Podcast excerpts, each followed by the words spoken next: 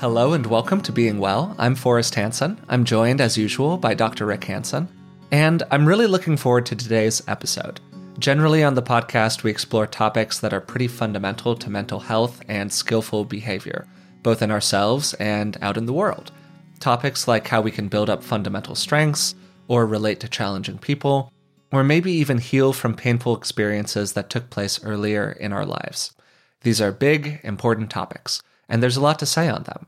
But today we're going to wander maybe a bit further out into the deep end of the pool and engage a topic that I know that Rick finds particularly interesting self transcendent or peak experiences, which the famous psychologist Abraham Maslow defined as moments of highest happiness and fulfillment. To help us do that, we're joined by a true expert on the subject, David Yaden. But before we get to David, I wanted to give you a quick reminder about our new Patreon account. If you would like to support us on Patreon, you can go to patreon.com backslash beingwellpodcast, where for less than the cost of about a cup of coffee a month, you can support the show. You'll also get access to our private Patreon feed, additional background information on various episodes, the Just One Thing episodes, and access to special bonuses like monthly Q&A episodes where we answer questions from our patrons. Again, that's patreon.com slash beingwellpodcast, and I've included a link to it in the description of today's episode. So now on to David. David is a research fellow and PhD student at the University of Pennsylvania who studies the varieties of spiritual and self transcendent experiences from the perspectives of psychology and cognitive neuroscience. Specifically, he's interested in understanding how these experiences can result in long term changes to well being and how they alter the fundamental faculties of consciousness. His work has been covered by the New York Times, the Wall Street Journal, the Washington Post, New York Magazine, and NPR. His research has been published in a variety of journals, and he was the lead author of The Varieties of Self Transcendent Experience, an article I'll be linking in the show notes and it really does a fantastic job of exploring and explaining some of the biology and psychology that might underpin the experiences we'll be talking about today. So, David, all of that said, thank you so much for joining us today. How are you doing? It's wonderful to be here, and thank you for that fantastic introduction. I appreciate it. Oh, thank you so much. Yeah, for sure. And um, honestly, it's great to have you here today. And I'm so looking forward to this on both a kind of personal and professional level. I think that when the topics get sort of potentially airy or a little vague, like what do we really mean by a self transcendent experience? I offered one definition from Maslow right at the start, but how would you define that term? Yeah, that's that's a great question. And a lot of my entire research interest is taking these very far out kinds of experiences and grounding them in what we know from contemporary psychology and neuroscience and making them making these ineffable experiences effable so to speak mm, mm-hmm. so for self-transcendent experiences what we're really after with this term is isolating two key dimensions that occur in lots of different experiences. You mentioned Maslow and his peak experiences. William James, who preceded Maslow, called them mystical experiences. There are a lot of terms because these experiences range from the daily to the transformative. But what I would say is self transcendent experiences involve a decrease in self salience and an increase in feelings of connectedness. So you're focused less on yourself and you're feeling deep, profound uh, feelings of connection to other people and also the world as a whole. So, David, one of the things that I really appreciate about your work is that there is the allusion to these extremely profound experiences that people might have of various kinds. But those experiences, those mystical experiences, those profound spiritual experiences, you know, whatever you want to call them, are kind of placed alongside these very sort of normal everyday experiences, things like mindfulness, experiences of flow, and so on, that people can just kind of have on a day to day basis. So, what are some of the kind of different kinds of self transcendent experiences that a person might have? And what are some of the common features of them? so we talk about these experiences as as these dramatic, intense moments, and I'm really interested in those kinds of experiences to help people understand that they occur and that they're not alone in having these experiences. The kind of thing that I wanted for myself after I had my experience in order to understand it. But when I was connecting these experiences to, you know, grounding them in contemporary psychology, what I was running into were these constructs that are very common, uh, and yet they're described as having this element of connectedness and self loss.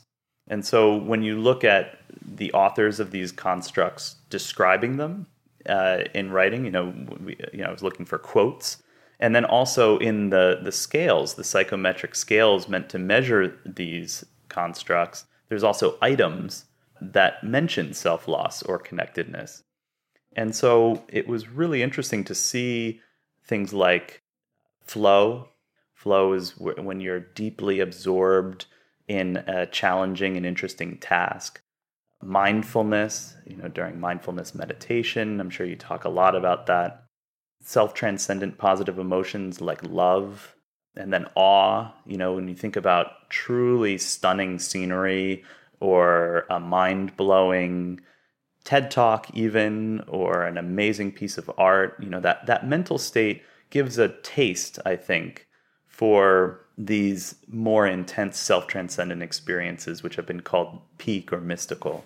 So there's a continuum of intensity on which these experiences lie. And sometimes we call that the unitary continuum. And all of these different types of experiences, the varieties of self transcendent experience. One way of thinking about this for myself is that we live our lives normally as if we're behind a wall and the world broadly is on the other side of the wall other people, the cars driving past, the trees, the air, the sky. Now we can see pictures of other galaxies, hundreds of millions of light years away. And then sometimes the wall seems to come falling down. And instead of it being a psychotically negative pathological experience of depersonalization, which would be a terrible thing to have, the, the sense is that the world floods through us, as it were, maybe with some sort of intuition about what could be potentially beyond ordinary reality. That's kind of how I myself think about these sort of experiences in a simple way. People who've had these profound experiences, and research roughly shows that about one in three people, as you point out, has had one of these major league experiences around the world.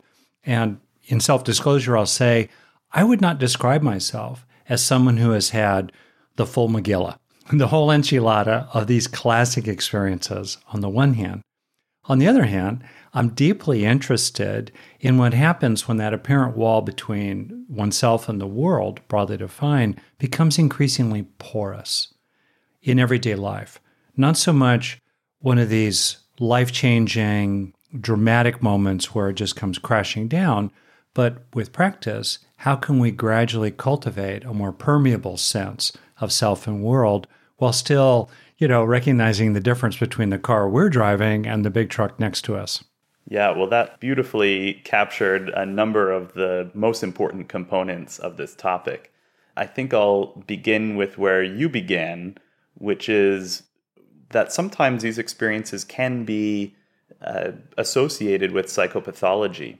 And that's a really important thing to mention, yeah. I think. And you and you hit the nail on the head in that these experiences are sometimes related to, but also sometimes conflated with dissociative experience, where things feel very unreal and uh, that wall between oneself and the world can seem fuzzy in some ways.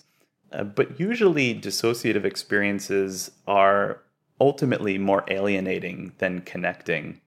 And you know, I mentioned that sometimes we conflate these experiences with psychopathology, and that's certainly been true in the field of psychology since Freud, really.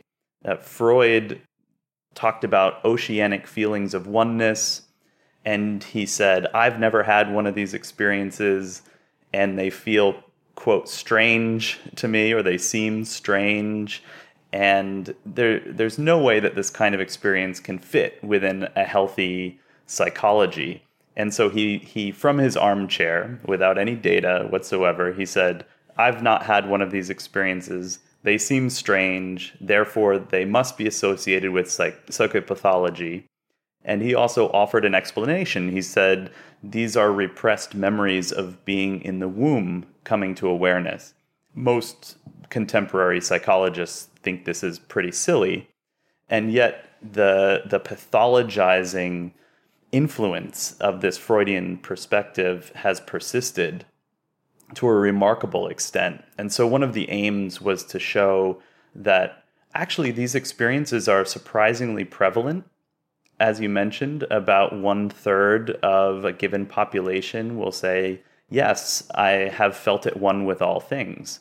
So, a substantial minority of your listeners will have had one of these experiences. and they neither of whom are being spoken to right now, neither yeah, Forrest right. nor I. So that means there must be someone else out there. How about you? Have you had one of these? I, I have had one of these experiences, and ah. that that's what brought me into this topic. Would you be willing to talk about it? I mean, sometimes people, I think correctly, don't want to talk about them uh, because there's a way they you know, become strangled by language, and also that uh, they're very sacred, very precious. I've had certain particular experiences, not of this sort, that I rarely, rarely talk about, and which are still very meaningful to me. So I don't want to put you under any pressure, but I wondered if you would be willing to share. Yeah, no, I'm, I'm comfortable sharing my experience that first brought me into this field at all. I had no idea about these experiences uh, beforehand. You know, they say research is me search. so I I had an experience in college lying on my dorm room bed. This was spontaneous. It really felt as if it came out of nowhere. I was lying in my dorm room bed and I, I felt what I thought was heartburn. And it began in my chest and this feeling moved throughout my entire body. And at some point, I thought, or or a voice in my mind said, "This is love." At which point, I went out of my body or into my mind and saw 360 degree intricate fabric surrounding me and stretching out to eternity that I felt entirely part of and, and one with. And that feeling that I was experiencing as love just reached the absolute boiling point. And after what was probably a minute or two, but felt like a couple of days, I opened my eyes and my body was laughing and crying at the same time. Very unusual. And yeah almost immediately I felt this wave of warmth. I, the, the, the, the, stereotypical, I wanted to call my friends and family and tell them I love them. And I just, life seemed new and bursting with possibilities. And most of all, I was wondering what the hell just happened to me. Uh, yeah. and that has that question has really stayed with me and has driven my research and who I've studied with over the years. And so it, it brought me through reading uh, about comparative religion to philosophy uh, to neuroscience and eventually to psychology. And I'm trained as an experimental psychologist. Can you speak, David, about the impact of that experience on you in lasting ways? So it very viscerally changed me for many months, I would say. And I, I learned what meditation was. I started practicing meditation.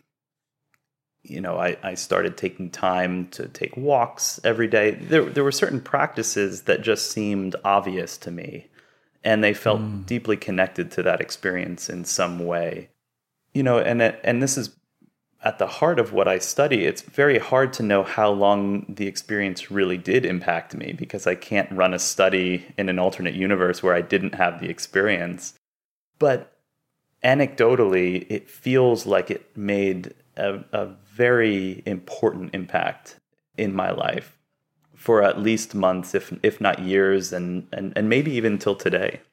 Yeah, one of the figures in your paper asks people who've had experiences like this to list their impact. And Uh, the most common category is that these are one of the top five life experiences the person has ever had, period, hands down.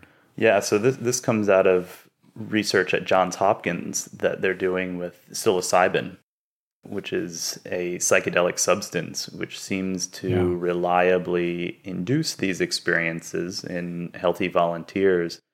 And the experiences that these people are having seem very similar to spontaneous experiences like mine. And it's just remarkable. I see this in my data as well, and, and people just reporting these experiences regardless of the trigger, that they're rated in the top five most meaningful moments of someone's entire life, which I just find remarkable. I mean, all of this is happening behind the eyes. You know, there's no outward, obvious stimuli occurring, you know, no big life event. And and yet these are deeply profoundly meaningful experiences and absolutely fascinating. To kind of get into it on a personal level, I think that people who have been listening to this podcast for any length of time would probably start to get a sense of what is true, which that I'm a relatively skeptical, kind of logic driven person who very much on a personal level kind of operates within the material frame. I describe myself as an agnostic with a big bow toward what we don't know, but hey, I don't know it. So it's tough for me to relate to it. And part of what I really liked about um, your work in general is the way in which these quote unquote big experiences, the spiritual experiences and otherwise, are grounded very much inside of that more everyday material frame. So maybe staying in that framework, you know, not knowing what we don't know, what are some of the things that are going on inside of the brain or inside of the body when somebody is having one of these experiences? Yeah, so let me just address your your first point first because I share I think a lot of your inclinations. And there's well first of all there's a there's a philosopher named Edmund Husserl who talked about bracketing.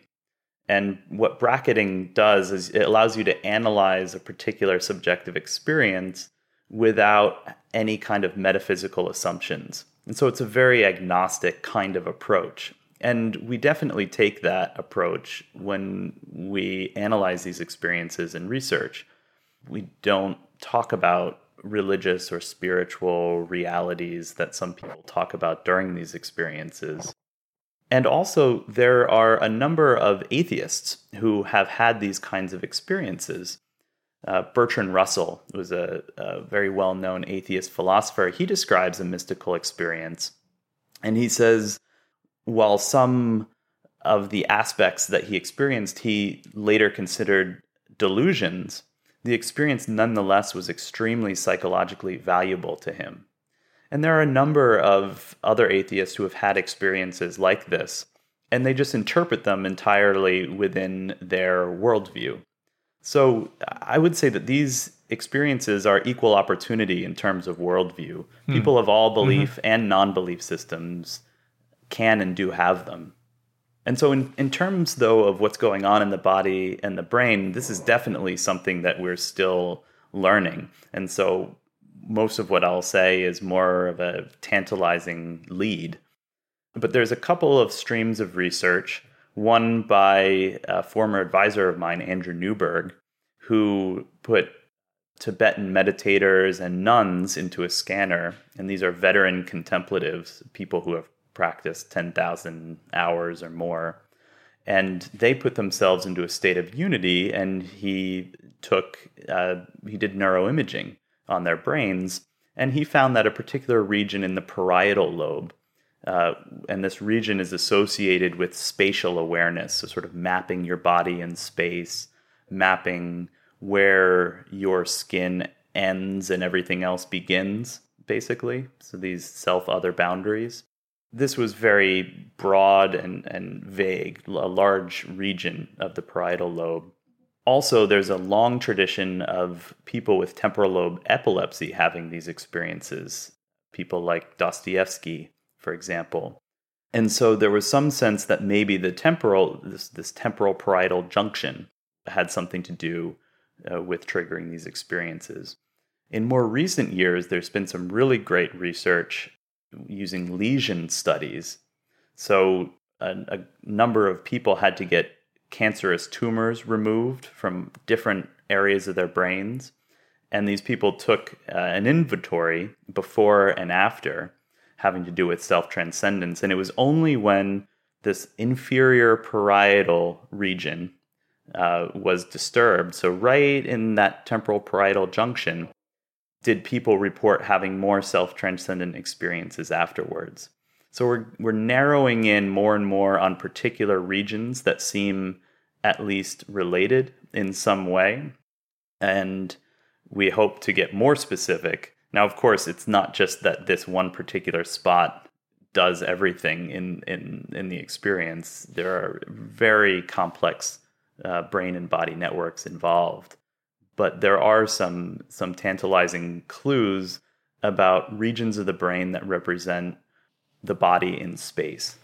So, whatever the underlying causes and conditions are inside ordinary reality, inside the natural frame, as it were, how can people make use of these experiences? How do they make use of them?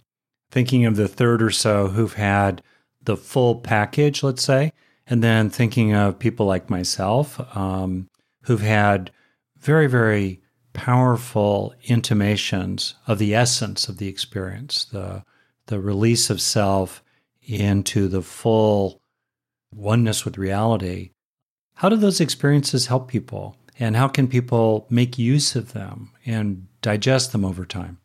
So I, I used to say that there is no way to make use of these experiences and that, that my my research was focused just purely on understanding them and, and people who have had these experiences uh, I, I no longer think that that's true and uh, actually i was reading your your neurodharma book and your mm-hmm. heal framework uh, i think is is really interesting and I mean that quite seriously. I just haven't thought much about how to induce these experiences or leverage them. And I, and I don't encourage people generally to go seek them out. I, hmm. I'm so focused on just trying to understand them, and and that's been the heart of my work.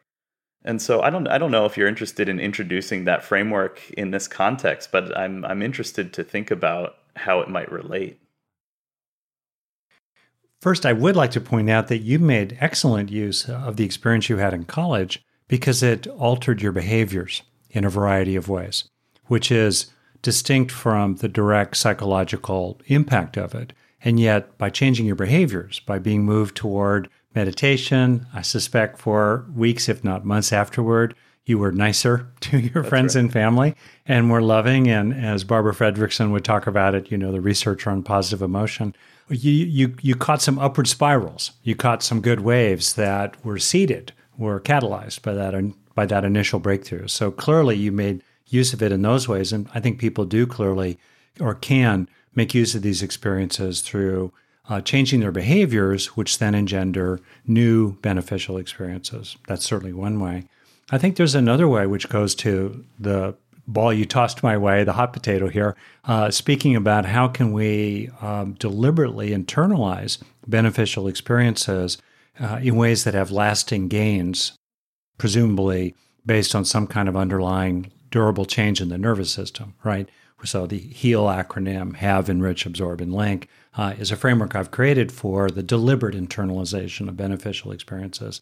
And I've known a number of people who've had experiences like this with or without psychedelics, mainly without.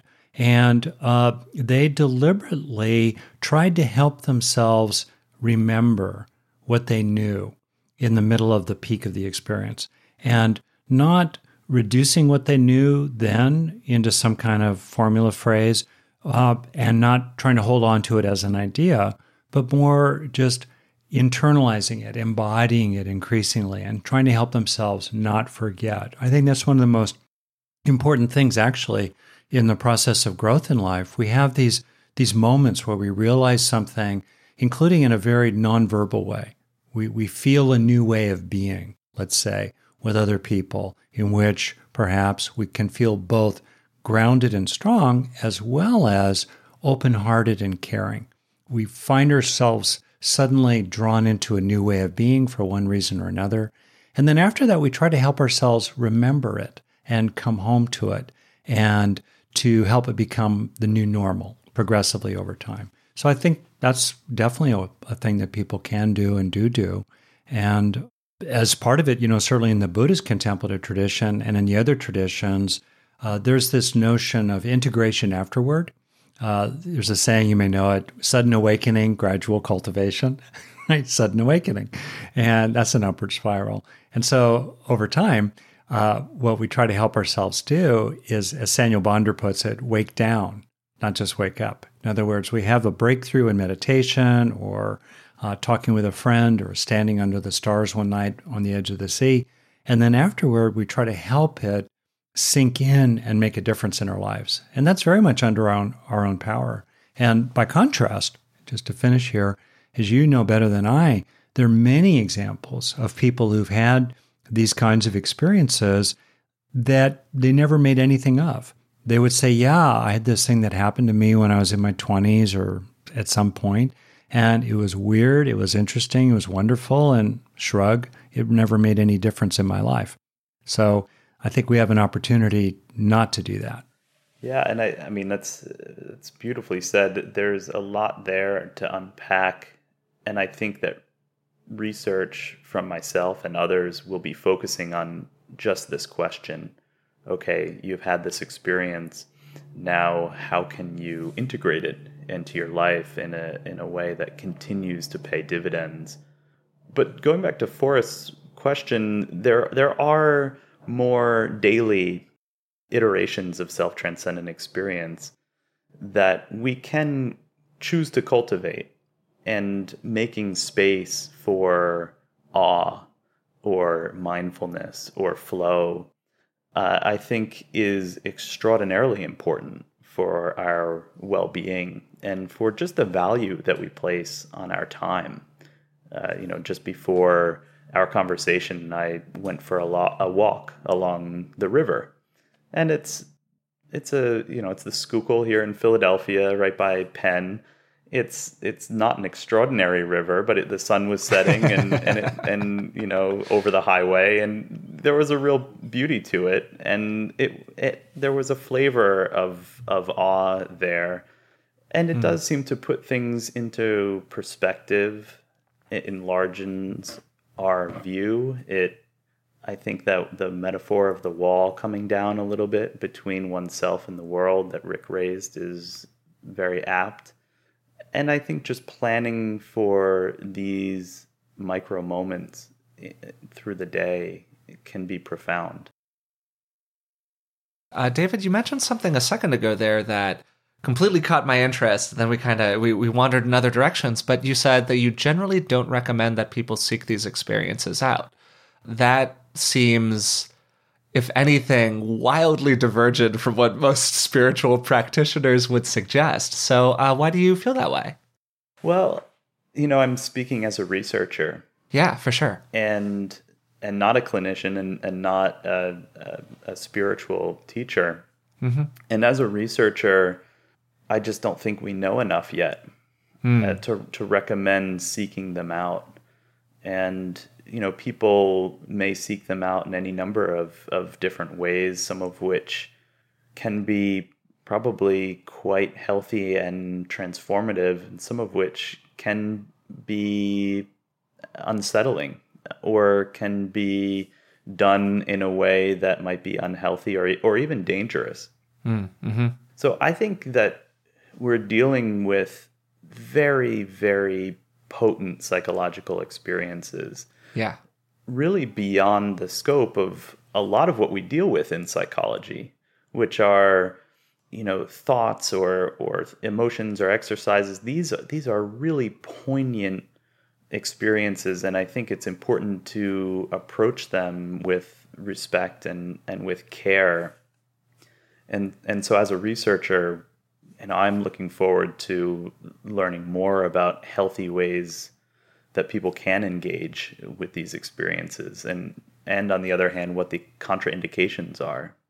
No, I think that's a great piece of advice and kind of offering of a word of caution in a territory where man, at least in my personal experience operating in a lot of environments uh, with people with very strong faith, spiritual belief, underlying practice, whatever it might be, there's often kind of the experience where the further out into the end of the pool, however we, we want to call it, of the stream of consciousness you've been, that's like the proxy for how evolved you are as a person, basically. Whoever's had the wildest, deepest, whatever it is set of experiences, that's kind of a mark of status in a certain extent. And I think there's a natural tendency for that to drive people to want that. And I think that it's kind of nice to hear a viewpoint of, hey, sure these things can be profoundly healthy and profoundly wonderful, but also we're we're playing with kind of very, very powerful forces, for lack of a better way of putting it. And it's not always totally clear that these things are either achieved beneficially or beneficial in and of themselves, as you were referring to earlier around kind of the negative versions of some of these experiences. So um, I certainly appreciate it. That said, among the people who've been having these experiences or who have had these experiences, are there some common traits? Like, are these, is it just totally randomly distributed in the population? Or are they centered on certain kinds of groups of people with different kinds of practices? Yeah, it's a great question. So, there is a personality model called the Big Five personality model. And the acronym is OCEAN. So, openness to experience, conscientiousness, extroversion, agreeableness, and neuroticism. And probably unsurprisingly, people who are high in openness to experience are the ones who have these big dramatic experiences. Yeah, makes total sense. Probably no surprise there. You know, these people tend to have more intrusions of all kinds into their conscious awareness. Sometimes these can be creative epiphanies, these can be ideas. Um, and so, openness to experience is one. Another trait that's that's very predictive is absorption. And absorption is sort of that facet of openness to experience that I just mentioned, but dialed up to 11. So, engagement with one's imagination, the capacity to have synesthesia, so switching, you know, hearing textures or seeing sounds, and being deeply moved by sunsets or poetry, you know, to be completely absorbed in a movie and see yourself through the eyes of one of the characters. You know, some of these things almost all of us have had these experiences and some of them, you know, require a kind of capacity for imaginative engagement that's that's quite deep. And so this capacity for absorption does seem to predict these experiences as well. In terms of practices, people who pray uh, or meditate are also more likely to have these experiences. That is, they pray or meditate very often on a on a weekly basis. I want to push on this a little bit, and so I want to start first by using your example of Freud, who uh, I say as a clinical psychologist who got my PhD in a program that was very psychoanalytic. So I drank the Kool Aid at the source for four long years. Uh, and I, I, don't think of myself as psychoanalytically oriented, but I'm pretty familiar with that body of work. And you're right, he talked about these experiences as a form of infantile regression, and he really trivialized them and pathologized them. So I've been think you made me think about this classic collision between the world of Spock and the world of McCoy, to put it in a Star Trek framework. In other words, this classic collision between scientific materialist rationalists and practitioners of the uncanny. I'll just call it like that. and I find it really, first, actually, I want to call out that a lot of people, mainly women, who've had uh, these kinds of experiences have been horribly mistreated, if not burned at the stake mm, in the mm-hmm. Middle Ages. Yeah, and fair enough. There's a real larger context here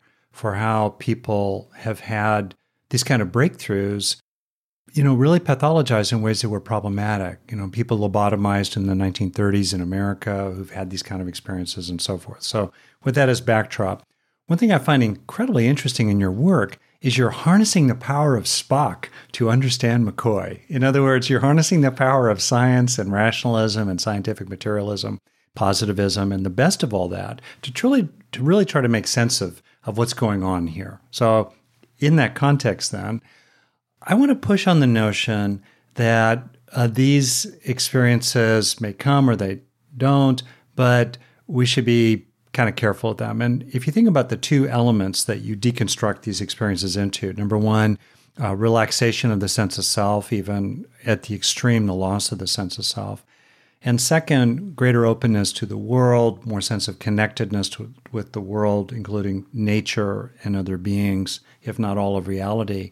Both of those, I would say, for many, many people, are actually quite valuable to increase their sense of. In other words, increase the sense of less self and increase the sense of world, you know, and interconnectedness. That's kind of good. And you can think of a lot of pathology that at bottom is about too much of a sense of being an, an isolated, separated self, and also too much of a sense of being separated from the world. So there's some value to me in cultivating these two features, uh, at least to some extent.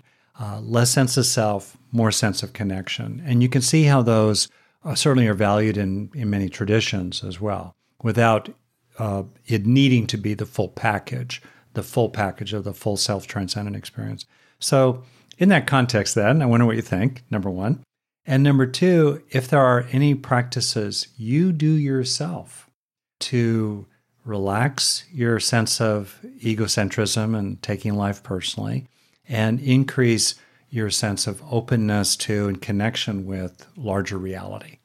Yeah, so I, I really like the idea of taking science and, and, and a rationalistic framework and and pushing it as far as it can go and to you know as i say f the ineffable to, to really try you know i think measurement really matters and i think we can measure more than we think and i think in this case we're managing to get a handle on something that i think most people intuitively don't think science is able to understand in any way and to be fair, there are lots of parts of it, uh, like those kinds of metaphysical aspects, or religious or spiritual components, that are outside the bracket. You know, we we we can't really look at those things uh, using our tools, but there are a lot of things that we can.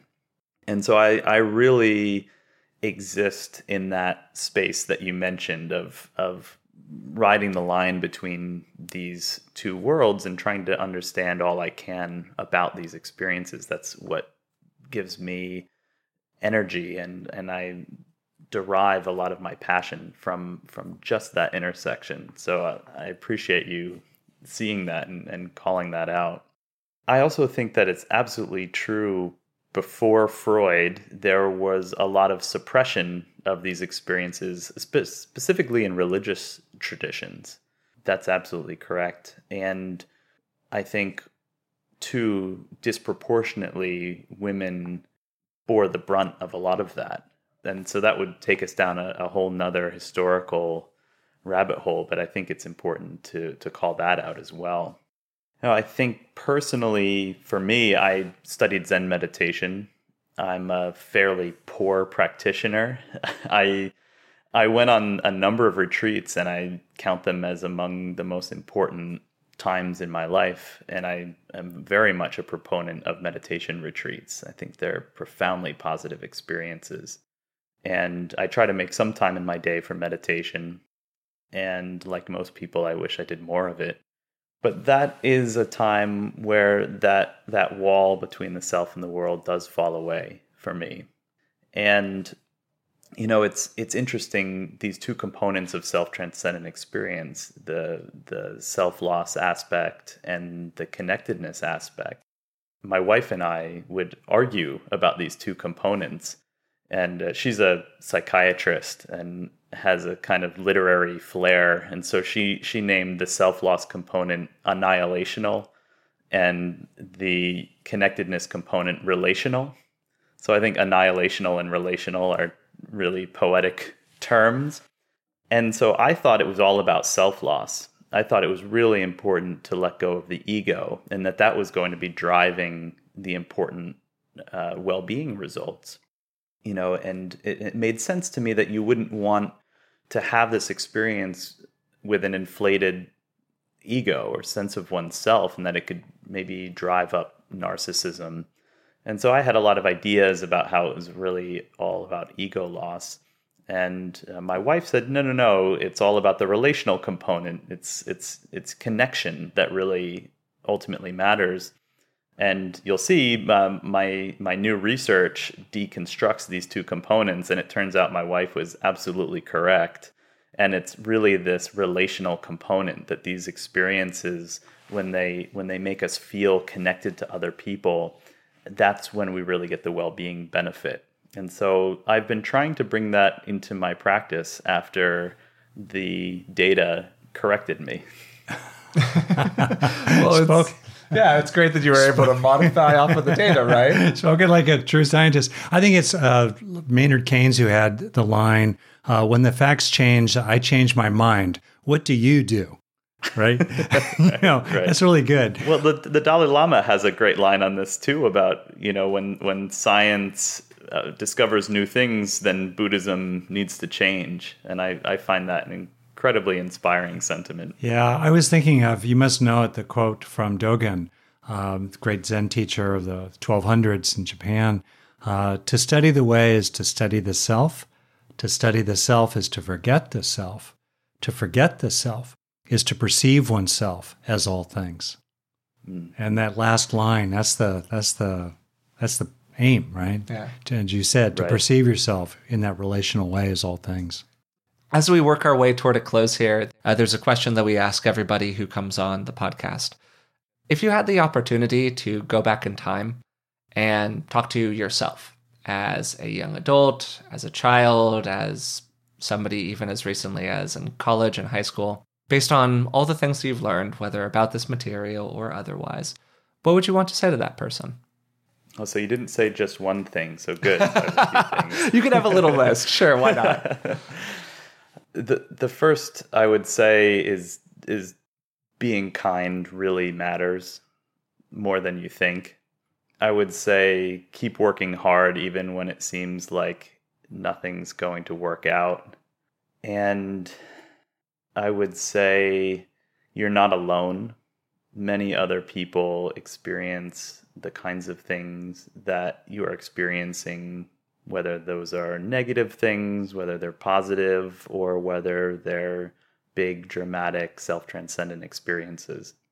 David, it's been really great to have you here today. So thank you so much for doing this. I don't know if I should be giving advice, but I'm happy to talk about my research. And it was an incredible pleasure to talk with you both. And I do appreciate the advice that you two give, and I'll try to keep it in mind as I go forward. So thank you.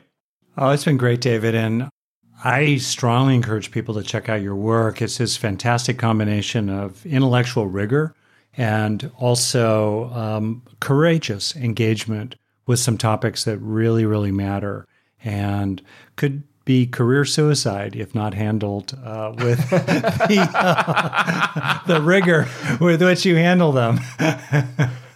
and I really, really, really found myself thinking um, a few minutes ago, honestly, just seeing you in 10 years from now, 15, 20 years from now as a senior academic, and what a wonderful guy you already are and are going to be. So, on behalf of those whom you will be helping and teaching and nurturing and mentoring, uh, including 10 years from now, if not more, I thank you. So, today we had the pleasure of speaking with David Yaden. We focused our conversation on self transcendent experiences which, to simplify a bit, David described as having two key components openness to others and a sense of a loss of individual self, and then connectedness, often to all things altogether. To steal Rick's language a little bit, we often perceive the world as being distinctly separate from us, where we're on one side of a kind of wall of perception and everything else lies on the other side of it during a self transcendent experience, which can be everything from moments of mindfulness meditation to a flow state while reading or studying, all the way up to a profound spiritual experience. That wall starts to come down, or holes maybe appear in it, that make the distance and separation between ourselves and others a little bit more permeable and a little bit closer. David talked for a little while about his own self transcendent experience and some of the consequences that that had inside of his life. And throughout the conversation, one of the questions that we had a bit of a back and forth around was whether or not self transcendent experiences are something that people should be seeking out. Are they good? Do they deliver lasting value? And are there potentially even some pitfalls that could be associated with a extreme loss of the sense of self? David shared some of the things that might be going on inside of the brain or the body when somebody is having one of these experiences. In particular, he pointed to some regions of the brain associated with spatial awareness that seem to act in a particularly unusual way when a meditator is having a really profound illness experience. But this is an emerging field of study, so he cautioned that any information here is more intriguing than it is revelatory. We also talked for a little while about the different kinds of people that have self transcendent experiences. They're surprisingly common, about one in three people has had one. And I asked whether there were key traits that people who have these experiences share, or if they're just randomly distributed inside of the population. Two of the things that David mentioned were a particularly high level of openness and absorption. If you're somebody who's likely to get lost in a good book, somebody who is synesthetic or somebody who feels like the distance between themselves and others is maybe, you know, a bit closer than most people do, then you're more likely to have one of these experiences. He also talked about how secular and non secular people interpret these experiences differently, and how that might have some consequences for the integration of these experiences throughout their lives. Rick emphasized how these experiences can be valuable, how they can lead to some positive impacts based off of lowering a bit too much sense of self or a bit too much distance between self and other. And particularly how these experiences can be valuable if we actually choose to learn from them. As suggested by his HEAL model, which we've referenced many times on the podcast, have, enrich, absorb, and link, we can be having all of the positive experiences in the world, but if we're not actually learning from them, then we're not creating any lasting change in our mind or in our life. So, if you've been enjoying the podcast, I would really appreciate it if you would take a moment to subscribe to it through the platform of your choice, and maybe even leave a rating or a positive review. It really does help us out. So, until next time, thanks for listening.